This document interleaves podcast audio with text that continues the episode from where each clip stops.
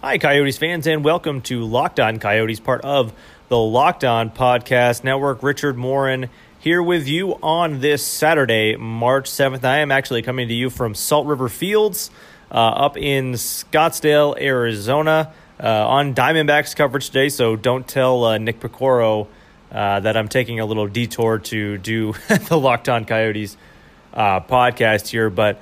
Uh, like I said, uh, you know, we, we talked before the Calgary game about how big a game that was. The Coyotes just unable to execute really and play a consistent 60 minutes. They played what I thought was a really, really impressive second period, upwards of 20 shots. Um, unfortunately for the Coyotes, though, they, they couldn't sustain it for the whole game. A great start. Taylor Hall scores on the Coyotes' first shot of the game. Um, and I thought Taylor Hall had a great game as well, but uh, Coyotes just unable to um, unable to do what they needed to do really in, in, in a must win game and this makes win- the Winnipeg game on Monday even more of a must win than it was before. I mean, if you thought the Coyotes had to win that game in Calgary, guess what? Now they really have to win this game in Winnipeg because they didn't get any help from the out of town scores. Vancouver won, Winnipeg won playing, mind you, teams above them in the standings. The Coyotes also doing that, but they couldn't um, follow that same recipe. So it's not looking great for the Coyotes. It was already a little bit of a long shot to make the playoffs. Now it is looking increasingly unlikely. I would put their odds at probably under 20% right now. They're probably going to need to win something like tw- 10 of their last 12, honestly. 74 points. I think 94 gets you in. They need 20 points. You're going to have to win 10 of your last 12. It's not exactly um, an ideal scenario for a team that just can't seem to find a run. You know, they have this great dramatic win against Vancouver, and for whatever reason, just can't come out and sustain it in Calgary. Now they have to go and face another team right there with them in the standings in the Winnipeg Jets, and that's going to be the ultimate test. Then they come back for a five game homestand, and my fear would be that they're going to come back home for this five game homestand, and not it's not even going to matter. They're not even going to have a chance to really make hay on that homestand because they fumbled on the road trip, and that was it. Too much separation now, and now you're going to have to win out. You're going to have to you lose against Winnipeg, you're probably going to have to win 11 of your last 11 games. And at that, that point, you're out of losses. You're out of you're you're out of mulligans. You know, you you said I said at the um, at the 16 game mark, the Coyotes are probably going to have to win 12 of their last 16. Well, they've lost a couple games since then, so now you have to win. Um, you're going to have to win. You know, 11 of your last 10 of your last 12. You know, 11 of your last 13. Like whatever it is that you're gonna, you can't do it. And if you lose again, then you got to win out. You got to win out you got to win out. 12 games left, you got to win out. You got to win 11, you got to win 10 to 12. If you lose if you lose against Winnipeg, um, you got to win 11 of 11. And that seems damn near impossible for this team to do. So, it's not going to be easy. It's not going to be easy for this team. It is certainly looking like there are going to be some tough questions that you know we're going to have to ask John Chayka, some tough questions we're going to have to ask Rick Tocchet um, about where it all went wrong, where the reasons why a salary cap team that added Phil Kessel and Taylor Hall to a group that finished four points out of the playoffs last season still couldn't make the playoffs in an absolutely wide open Western Conference. There really just is no excuse for it. Um, and like I said, the Coyotes not out of it yet, so we're not. You know, I'm not writing my my questions down just yet you know, I'm not, my notebook's not out. My notebook is still closed. I'm not writing down those questions yet, but they lose in Winnipeg, um, I'm going to have to open that notebook and start, start writing down those questions for exit day because it's not that far away and it's, it's not looking so hot for the Arizona Coyotes right now. Coming to you on Saturday, the Coyotes are off. Obviously, they're off all weekend. Um, they don't play again until Monday, as I said, at Winnipeg. But some games of, uh, of interest for the Coyotes uh, today, some day games, so some games that will probably already be wrapped up um, by the time you guys hear this. But uh, the Predators visiting the Dallas Stars, 2 p.m. Eastern Time. The Minnesota Wild visiting the Los Angeles Kings at 4 p.m. Eastern Time. And uh, I don't really think it matters for the Coyotes, but the uh, Edmonton Oilers hosting the Columbus Blue Jackets 10 p.m. Eastern Time. So that don't really think the Oilers game matters. They're pretty out of reach, and honestly, so are the Calgary Flames at this point. Um, but the I mean, it goes without saying the Coyotes need both the Predators and the Wild to lose, really. Um, and uh, the Wild—they're playing the Kings, who uh, I think the Kings have been a little bit better as of late. But um, I'll tell you what, Kevin Fiala right now is an absolute beast for Minnesota, and they're they're feeling good. Um, Predators coming off a win over the Stars just a couple of days ago, so it's definitely not what you want. it's definitely not what you want for the Coyotes right now. Um, it's not looking good. I, I, I polled you guys on Twitter. I wanted to answer your questions today.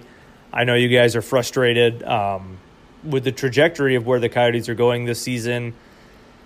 Wish I could say that I blame you guys, but I absolutely don't. Um, you know, it frustrates us too, right? Because we you know, we, we cover this team. We're with this team every day. We don't we don't root for the team, but um, you know, we we we want to tell the stories. We want to we want to cover this team, and um, I think especially when you see the team do so poorly, um, you know, year after year, you you you you just want to do something different, right? And I think when the fan base is engaged, uh, we as uh, journalists are also engaged. So um, we're definitely not immune to that. Obviously, I'm I'm not out here using language like some of you guys who are um, in my mentions uh, on Twitter. So uh, we're going to get to those listener questions right after we take a quick break here on Locked On Coyotes.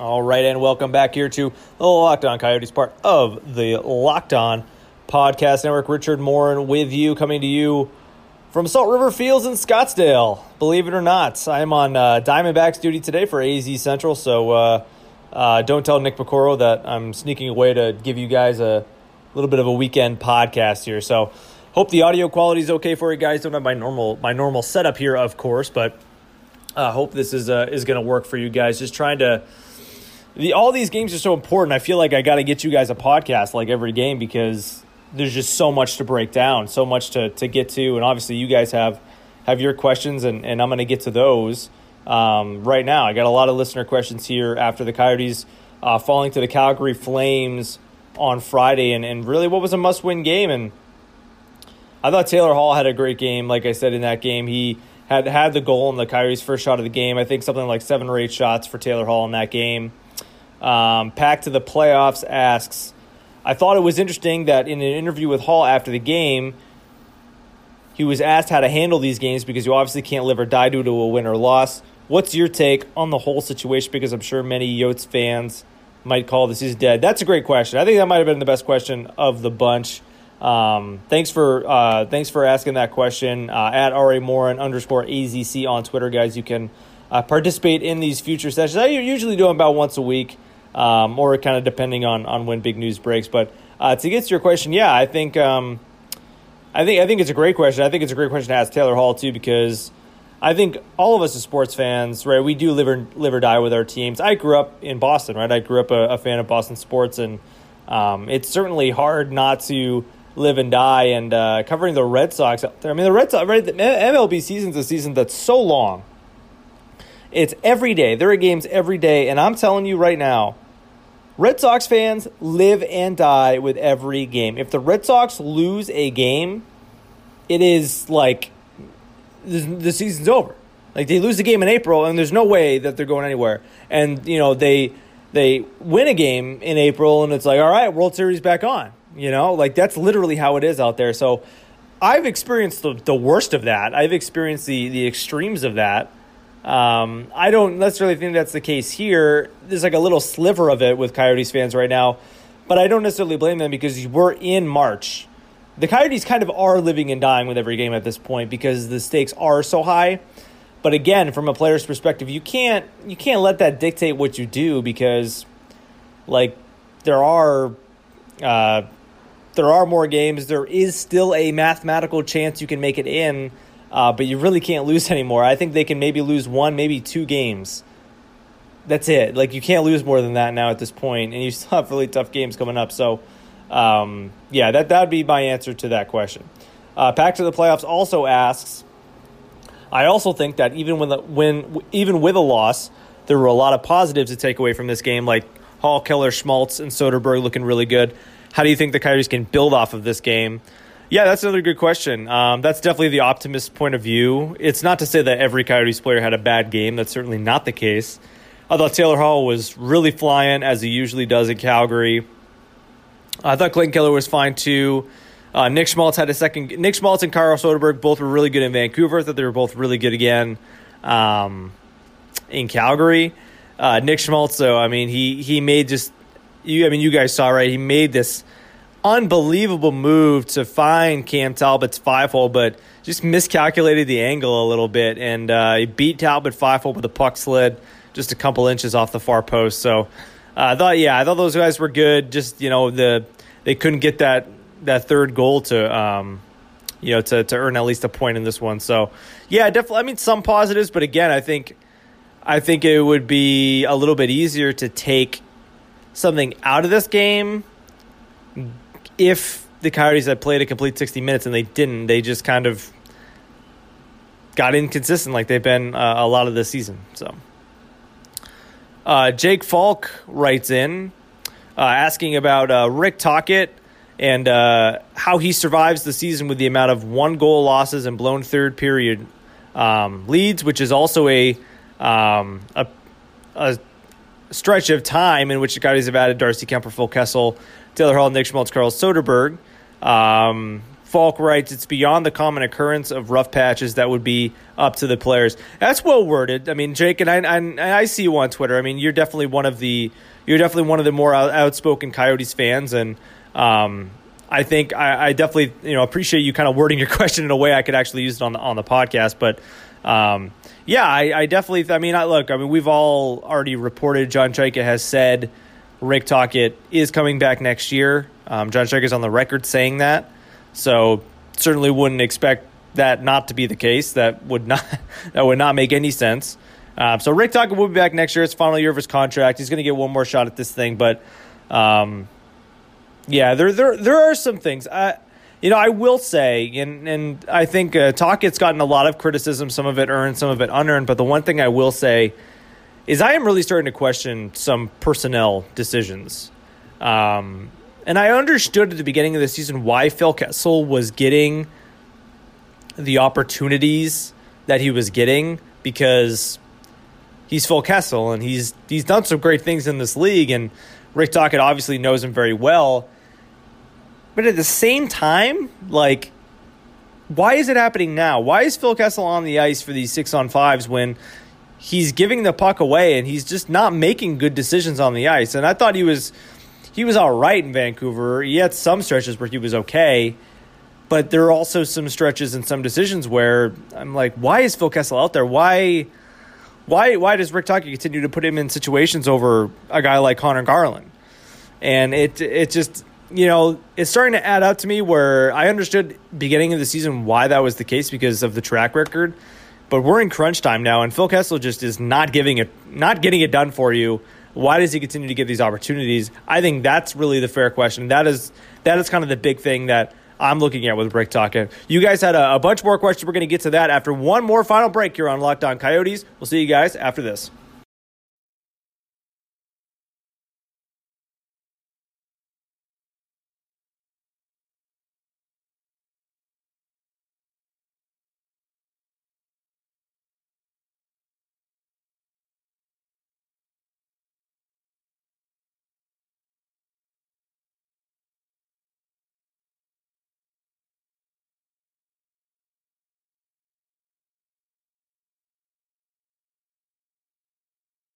Hi, everyone, and welcome back to Locked On Coyotes, part of the Locked On Podcast Network. Uh, We're going to get to the rest of your listener questions here today to close out the uh, the podcast here on Saturday, March seventh, previewing the uh, Winnipeg Jets game on Monday, the last game of this all important three game road trip for the Arizona Coyotes. Shane R writes in responding to Jake's tweet. The Hall Dvorak Garland line was doing so well. Why did he mess with it? Well, that's a good question, but I I don't think that was necessarily an indictment on Garland. If anything, it was it was kind of a uh, a re- not a reward, but you know that's kind of was kind of a compliment, I guess, for Garland because all season long, Conor Garland has really energized any line that he's been on, and the change came was a result of Clayton Keller playing so well that Rick Tocchet wanted him to get him out on the top line because he was playing so well. And I do think Hall, Dvorak, and Keller have been very good together. So you know, why did he mess with it? You know, you want to balance the lines, right? So you want to get Conor Garland down on a line where he's going to, you know, Conor Garland's going to be effective anywhere he goes. You want to try to make as many of your lines effective as you can. That's kind of that's how the Coyotes are built. They don't have any superstars on any line, so you need four really good lines. That's the only way you're gonna you're gonna win a game if you're the Coyotes. So, um, I understand your question. Obviously, it was a very good, very good line, but um, you know, I think they wanted Clayton Keller on that line. I think that's been uh, a success so far. I mean, you saw that play to start the game, right? I mean, Clayton Keller just that unbelievable pass to Taylor Hall for that shot. Um, mean, that that's kind of uh, that's kind of the idea there.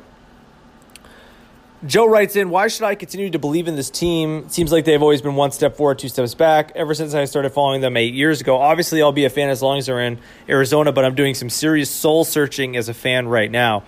Yeah, Joe, I mean, my advice to you would be kind of, um, you know, don't live and die here. I mean, it's it's looking grim for sure, but don't. Uh, it's not. It's not a death sentence for the Coyotes yet.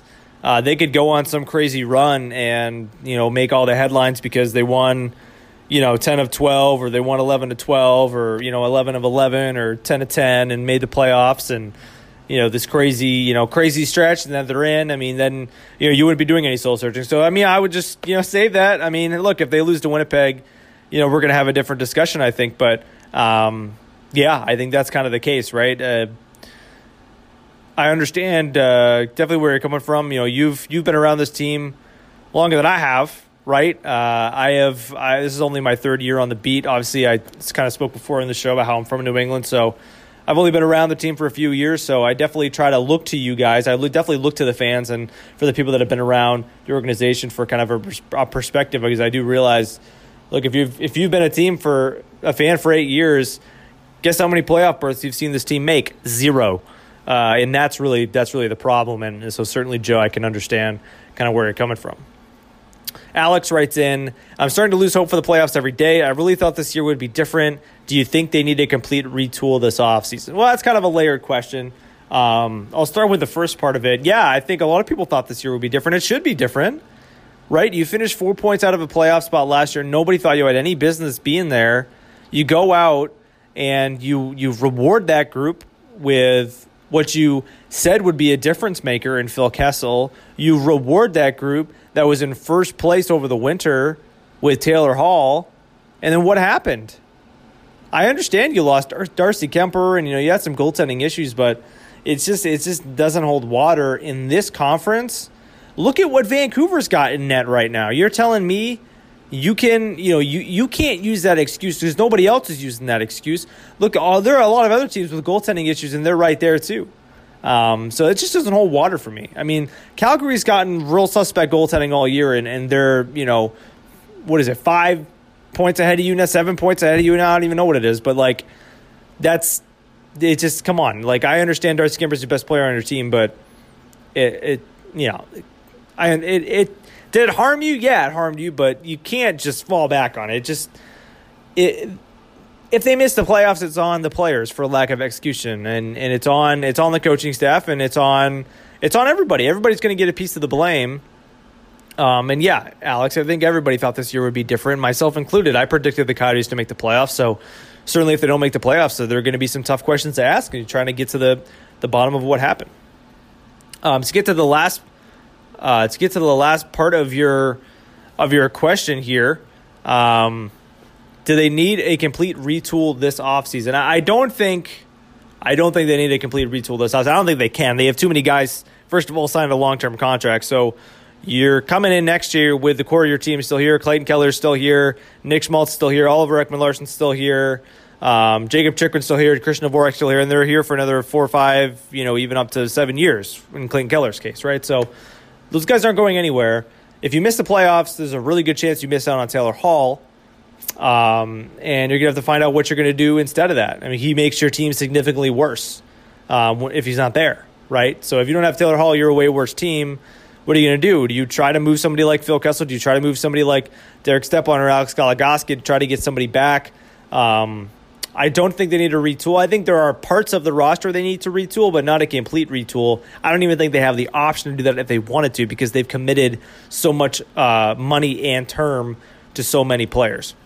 Well, thank you, thank you guys so much for writing in. Uh, again, at RA Morin underscore AZC on Twitter. I encourage you guys. I do these listener question segments about once a week. Um, maybe a little bit more frequently than that as we get down to the stretcher because I want to know what you guys are thinking. I want to be able to address the topics that are on your guys' mind. That's what this is all about. This podcast is for you guys. So I really do appreciate you guys tuning in. We are available anywhere you get your podcast, whether you're uh, listening on uh, on Megaphone, you're listening on azcentral.com or Apple, any uh, Spotify, Google Play, anywhere we are uh, we're available everywhere, bringing you guys this podcast like four times a week now. We're doing a lot of podcasts the end of the season. So, really appreciate you guys tuning in and continuing to stream and download those podcasts, even with the increased frequency.